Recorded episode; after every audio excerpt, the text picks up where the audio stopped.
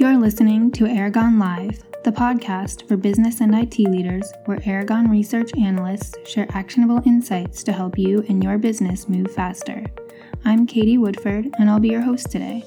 In this episode, Jim Lundy, founder, C E O, and lead analyst at Aragon Research, and Jose Pastor, V P of Product Management at RingCentral, discuss key trends in the communications and collaboration market. Let's take a listen.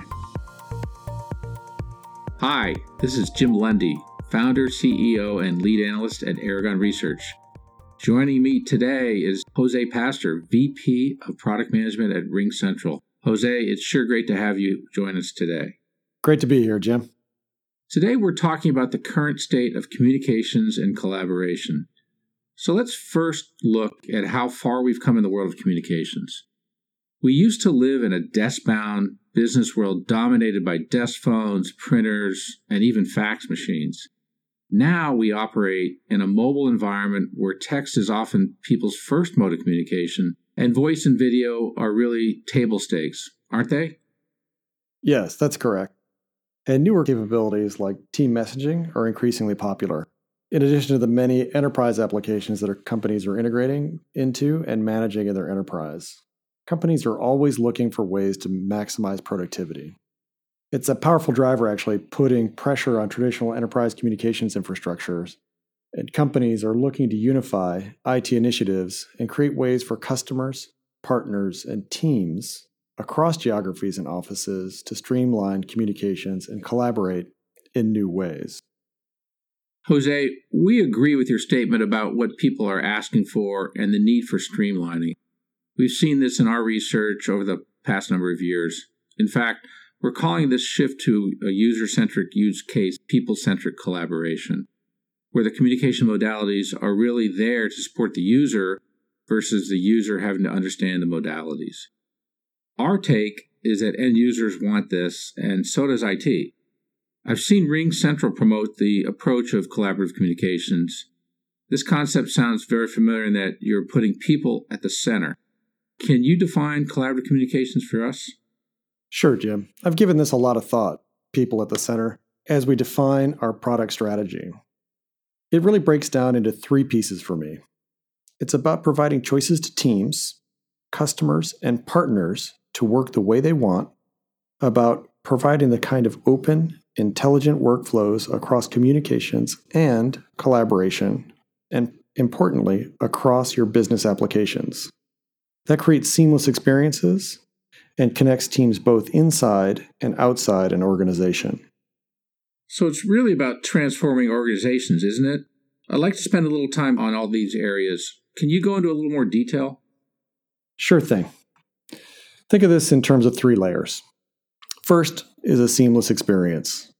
We believe that team messaging is at the center of collaborative communications. In fact, we put it at the center.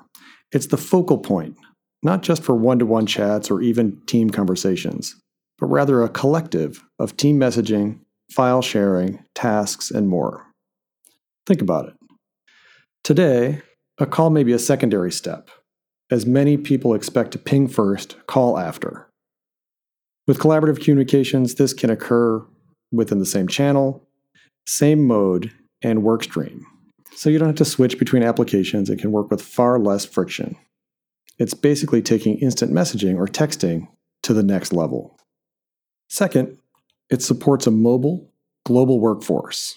When you have various offices and workforces, they need to not only be in sync, but also feel in sync, no matter where they're located. In essence, it helps companies operate in unison, just as it did maybe before they had a distributed or international presence. It needs to be real. And it also allows us to be available wherever the worker happens to be. I'm able to conduct more business on my phone than I ever thought possible in the past. This device, a handset, is largely a lifeline for both my personal and my work life. Supporting this increasingly mobile workforce is not a benefit or a strategic opportunity. It's a necessity today. You know, it's amazing how technology has enabled us to really have our offices anywhere. I like to make my local coffee shop my office sometimes. And we think you should. Technology, when designed to empower you, should work the way you work, not limit you to a specific location or a way of communication. In fact, the last benefit we see from collaborative communications is intelligent workflows. New workflows that can reshape business processes in an organization.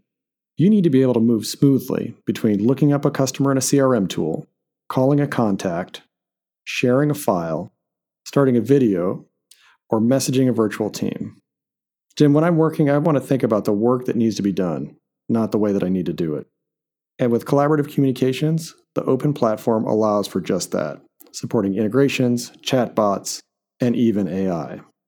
So today, in two thousand eighteen, we're seeing that the market and our customers want more capabilities that fit their needs and the needs of their global and remote workers who want to work from the device of their choice. So yes, we've become even more user-centric and more user-focused. Very interesting.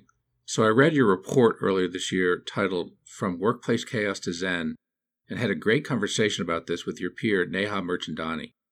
She spoke about your survey where two-thirds of workers said they wasted up to sixty minutes a day navigating between apps, which equates to thirty-two days a year of lost time. That number was truly astonishing to me. Well, that's right. We recognize this, and that's why we're bringing our single user experience out to the market. Our survey proved that this is what end users and I T want.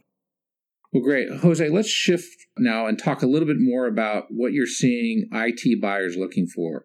What are the folks you're talking to saying that they need in order to provide this type of service to their team? Well, Jim, first let's look at table stakes. Configuration and deployment needs to be easy. That it works with nearly any endpoints the customer wants to use is also a big part of it. Second, it's an open platform.